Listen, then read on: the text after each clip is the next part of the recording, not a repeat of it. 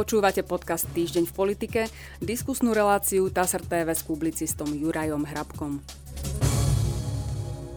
V dnešnej relácii vítam publicistu Juraja Hrabka. Dobrý deň. Dobrý deň.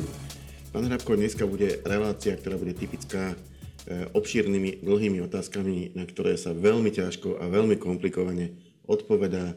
E, všetci si už zvedaví, e, čo nám poviete a ako budete modelovať možný vývoj situácie ja prečítam pár viet k tomu, aký je aktuálny stav, e, čo sa týka vládnej krízy. Takže je to správa z 31. augusta TASR.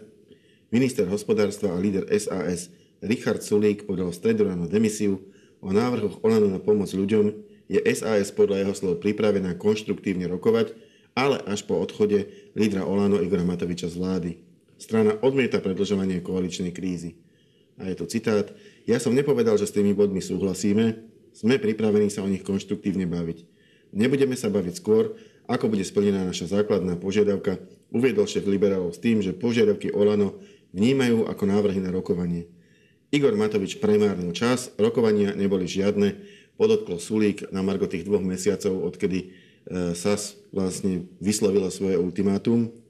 E, toto, tieto, tieto požiadavky SAS považuje za zámerné predlžovanie koaličnej krízy a zahrávanie sa s krajinou, poukázal na aktuálnu energetickú krízu, počiarkol potrebu rozhodnúť, ako bude vláda ďalej fungovať a nie vrácať sa do bodu nula pri rokovaniach.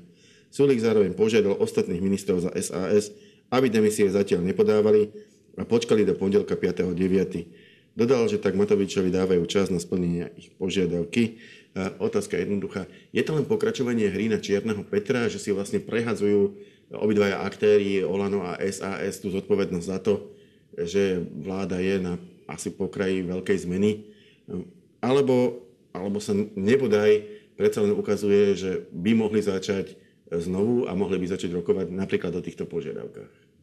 Všetky tie indície, ktoré máme k dispozícii, hovoria výlučne o tej prvej možnosti, a ja si to myslím, myslím takisto, ako zachovať štvorkoalíciu, ktorá už dnes neexistuje, respektíve obnoviť ju, môže byť snom, ale naozaj, naozaj iba snom. E, Richard Sulíka sa spadli do pasce, e, ktoré nastražilo Olano a menovite Igor Matovič. Prehral CAS a Richard Sulík tento boj, hoci nie na 100%, aspoň teda jeden z ministrov splnil ten verejný prísľub, ktorý dal a splnil to rozhodnutie stranického grémia SAS, že v stredu podajú všetci štyria ministri za SAS demisiu, urobil to iba jeden, teda tri štvrtiny nie. Jednoducho Igorovi Matovičovi sa opäť podarilo Richardovi Sulíkovi brnknúť po nose. On sa hrá zo SAS ako mačka s myšou, čo nie je chyba Igora Matoviča to je chyba SAS a Richarda Sulika, že opakovane na túto jeho hru naletia alebo na ňu pristupujú. Mm.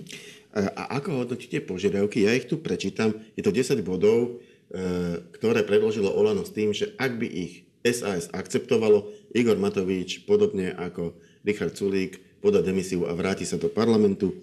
Ja tu mám správu TASR, kde sa píše 10 bodov, ktoré obsahujú požiadavky Olano, zahrania 200 eur na dieťa, schválenie štátneho rozpočtu na rok 2023, a neviem, či už je známy návrh, ale teda schválenie štátneho rozpočtu, ústavný zákon o rozpočtovej zodpovednosti, stabilitu dôchodkového systému, finančnú disciplínu, nové zdroje príjmov štátu, ako napríklad nové sadzby daní na liech a hazard, či mimoriadne zdanenie ruskej ropy.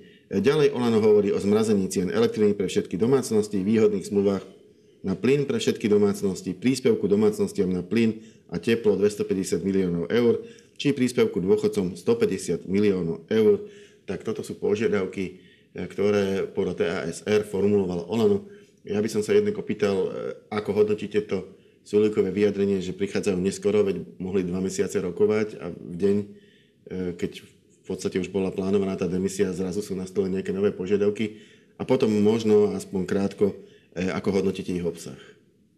A tie požiadavky neprichádzajú neskoro. Oni prichádzajú presne v ten čas, ktorý si určil Igor Matovič. To je to základné. Žiadne skoro alebo neskoro nemôže byť. O tom rozhoduje Igor Matovič a myslím si, že SAS a Richard Suliek to musia vedieť už dávno. A keď to nevedia, no tak sú iba politickí lapají a nie politici, a to bol už stranníci. Jednoducho Igor Matovič má taktiku vybaverať s SAS a s Richardom Sulíkom, čo možno najviac. On nerozmýšľa o odchode z vlády. On rozmýšľa o tom, ako vybabrať a opakujem, stále sa mu to zatiaľ darí. Toto je, čo som povedal, že teda SAS prehrala, prehrala bitku, nie ešte vojnu. Všetko ostatné bude, či prehrá vojnu, sa ukáže od toho čierneho Petra na interpretácii toho, komu prischne taká, takáto nálepka a tam môže prischnúť ešte jednému aj druhému, nehovoriac o tom, že je do toho zaangažovaný už aj politicky tretí, ale to nechám bokom.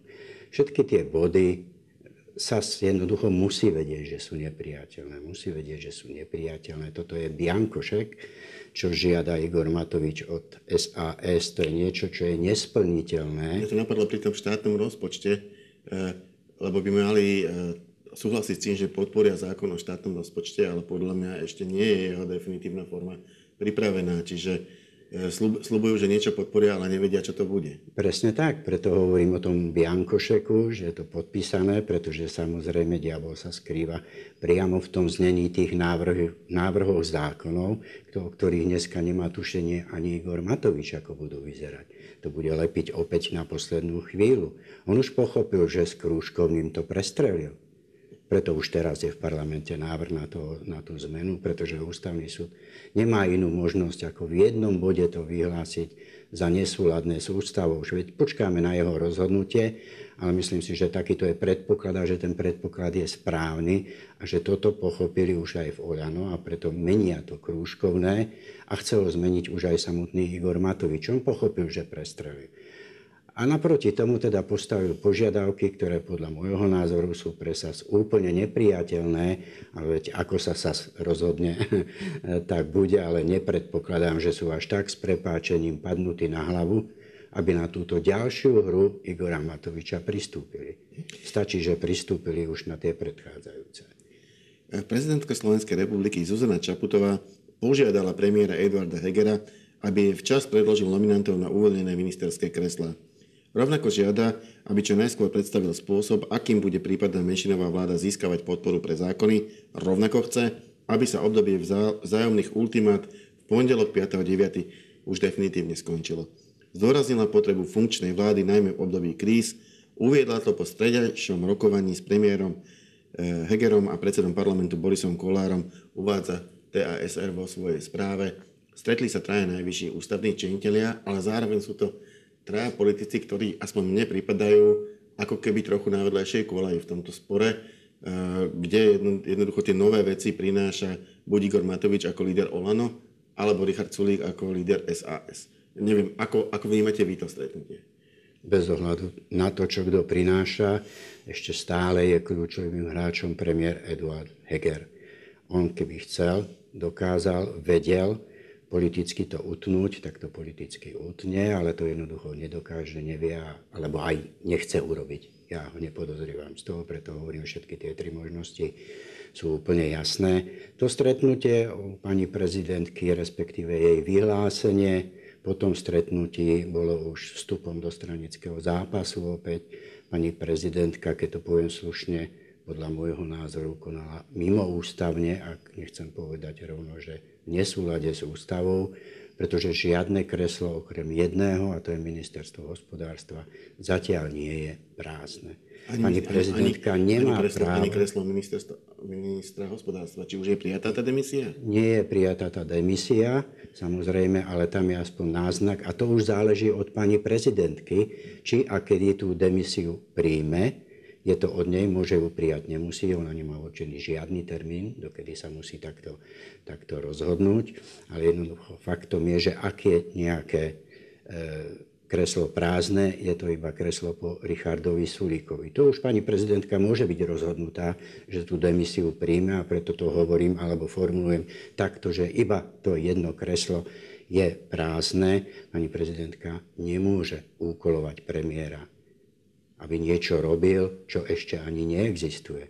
Teraz potom podaní demisie a prípadnej, a ja si myslím, že už aj praktickej demisii, že môžeme o tom hovoriť, pondelkovej ďalších troch ministrov z SAS alebo za SAS je na ťahu najskôr pani prezidentka, nie premiér.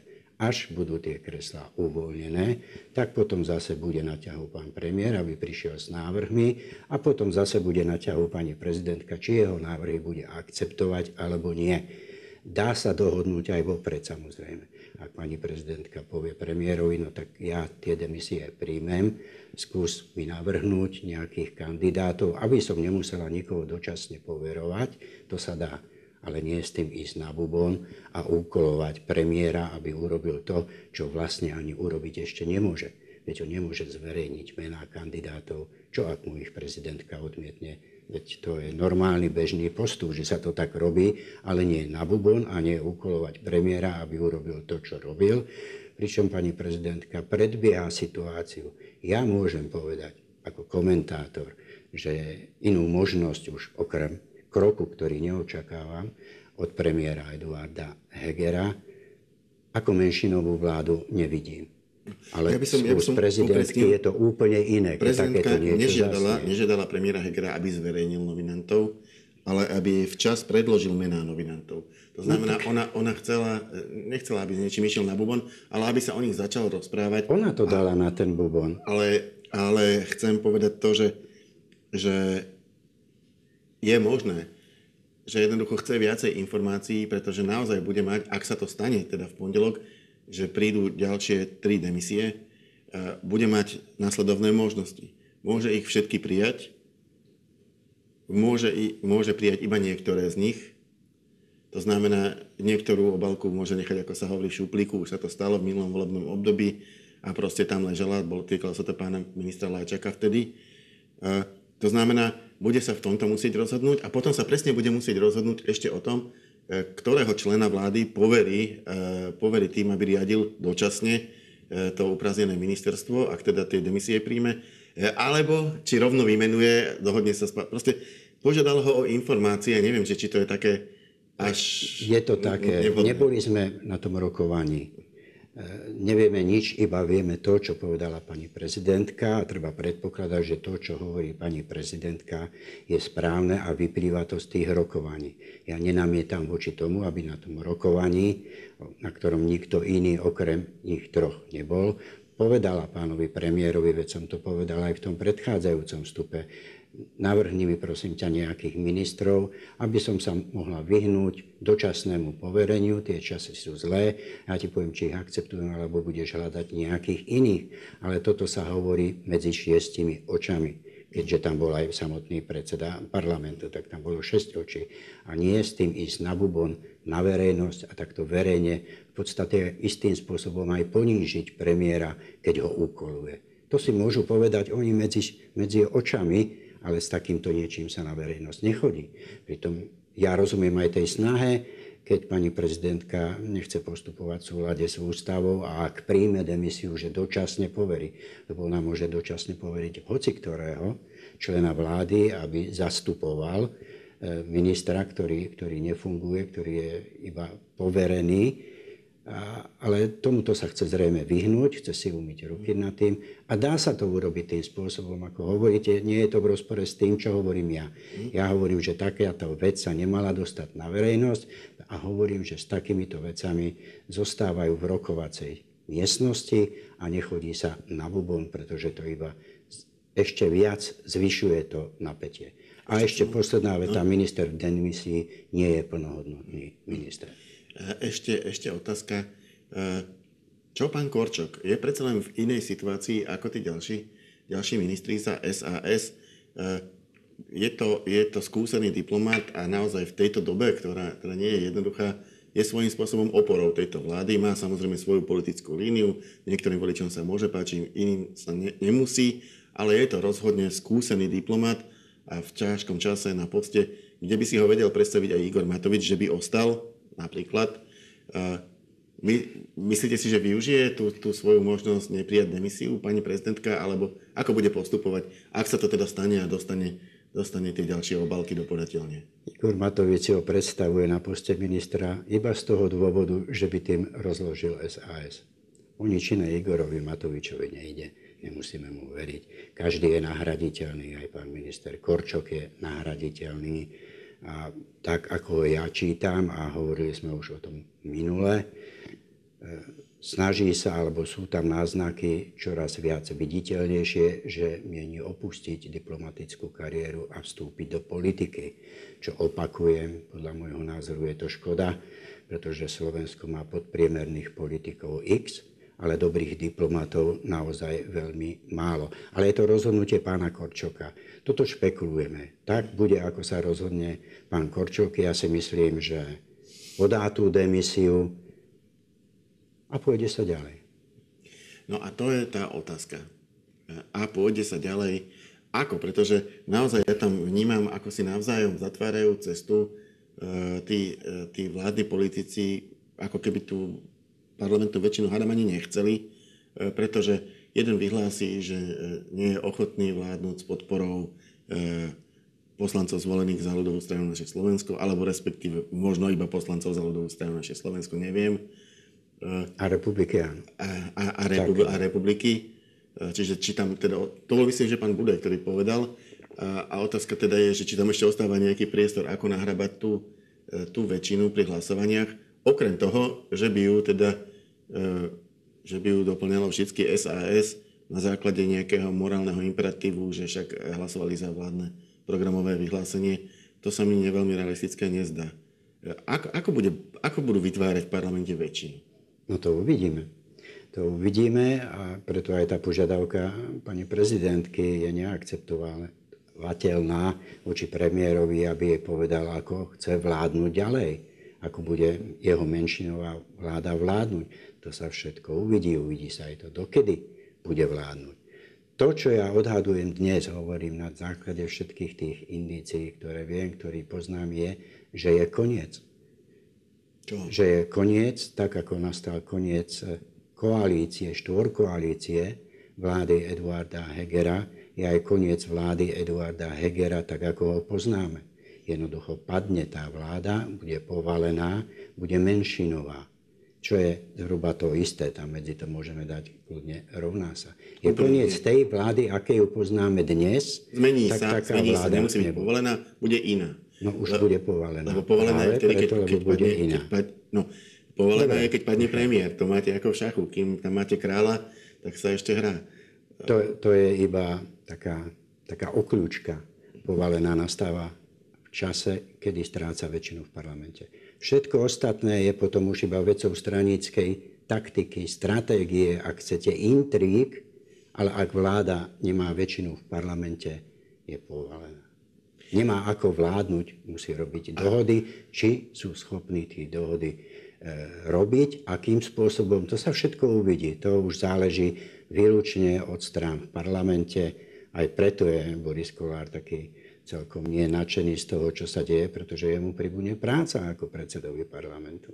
V tom parlamente on bude musieť hlavne zaisťovať tú väčšinu a niekedy ju zaistí, niekedy ju nezaistí, uvidí sa a tá posledná možnosť, že by e, urobil ešte jeden krok e, ústretový Igor Matovič, lebo, lebo on pripustil, že by odstúpil e, zo svojho postu, tiež nemá tú stoličku prilepenú, ako sa hovorí, k zadku, ale, ale teda stanovil si tých 10 podmienok. Je možné, že v pondelok teda povie, že dobre, odstúpim a o tých podmienkach budeme rokovať potom? Ja to nepredpokladám. To, tak ako ja poznám Igora Matoviča a poznám ho od jeho vstupu do politiky a hovorili sme o ňom viackrát v týchto reláciách už počas niekoľkých, niekoľkých rokov, takéto niečo ja nepredpokladám. Jeho cieľom nie je odísť z vlády. Jeho cieľom je ponížiť a vybaberať SAS, opakujem, a brnkať po nose Richardovi Sulíkovi, kým sa to dá. To znamená, že kým SAS zostane vo vláde, koalícii už nie, ale vo vláde, tak to Igor Matovič bude robiť naďalej. On je ako ten škorpión a žaba. Áno, poznám, Keď musí, poznám. tak musí. To Jednoducho nepustí ho to. Známy čínsky príbeh, Áno. ako škorpión uprosil žabu, aby ho previezla cez rozvodnenú vodu, lebo inak by sa utopil. A teda uh, uprosili ju, slúbili, že ju neštipne, ale keď ho previezla, tak ho aj tak štípol s tým, že ja som už raz taký. Bolo ešte v strede toho jazera. Keby ho previezla, tak nie, ale utopili sa obaja. Ale dobre, nepredpokladám to. Nie. Môže prísť nejakou ďalšou fintou, to nevylučujem, ale nepredpokladám už ani to. On postavil jednoducho tých 10 e, podmienok, za ktorými si stojí. Vieme teda, že prišiel včera, ako som zachytil už aj s tým, že keď bude splnených tých 10 podmienok, tak potom pán Sulik môže zostať vo vláde ďalej a on odíde, ale to sú iba, iba nazvem to Matovičové hry, aby to malo presné pomenovanie, lebo to nie je ani politická hra, to je iba hra Igora Matoviča. Moja posledná otázka bude smerovať k celosvetovej udalosti. Prečítam správu TASR. Vo veku 91 rokov zomrel v útorok v Moskve bývalý prezident Sovietskeho zväzu Michail Sergejevič Gorbačov. TASR o tom informuje na základe správ agentúr AP a AFP. Ruské médiá s odvolaním na vyjadrenie jednej z moskovských nemocníc oznámili, že tento bývalý líder Zväzu sovietských socialistických republik zomrel po dlhej chorobe. Uvádza TASR, e, tak možno e, aspoň pár vetami pri tejto smutnej príležitosti, aká bola historická úloha prvého a zároveň posledného prezidenta Sovietskeho zväzu z vášho pohľadu. Čo bolo to najdôležitejšie, čo urobil? Zmenil, ak to môžem povedať, aj Slovensku, alebo Sovietsku, alebo aj Rusku, Sovietsku, Rusku, Slovensku, Českú, Európsku, svetovú politiku. Prišlo k zásadnej zmene, k zásadnému obratu práve preto, že to bol Michal Gorbačov. Nebyť jeho, Možno nie, ale to sú už iba špekulácie. Nebyť jeho možno nie ani 17. novembra. Nepadol by múr berlínsky, neudialo by sa proste možno nič a pokračovali by sme ďalej pod nadvládou e, sovietského impéria. A to sú iba špekulácie. Jednoducho Michal Gorbačov bol ten, ktorý sa zaslúžil o tie veci, že sloboda sa rozšírila aj na naše územie, aj na územie celej Európy aj celého sveta. Ďakujem pekne. To bola posledná otázka a posledná odpoveď našej dnešnej diskusie. Ja za ním ďakujem publicistovi Jurajovi Hrabkovi. Ďakujem za pozornie. A my sa v našej relácii opäť stretneme na budúci týždeň. Dovidenia.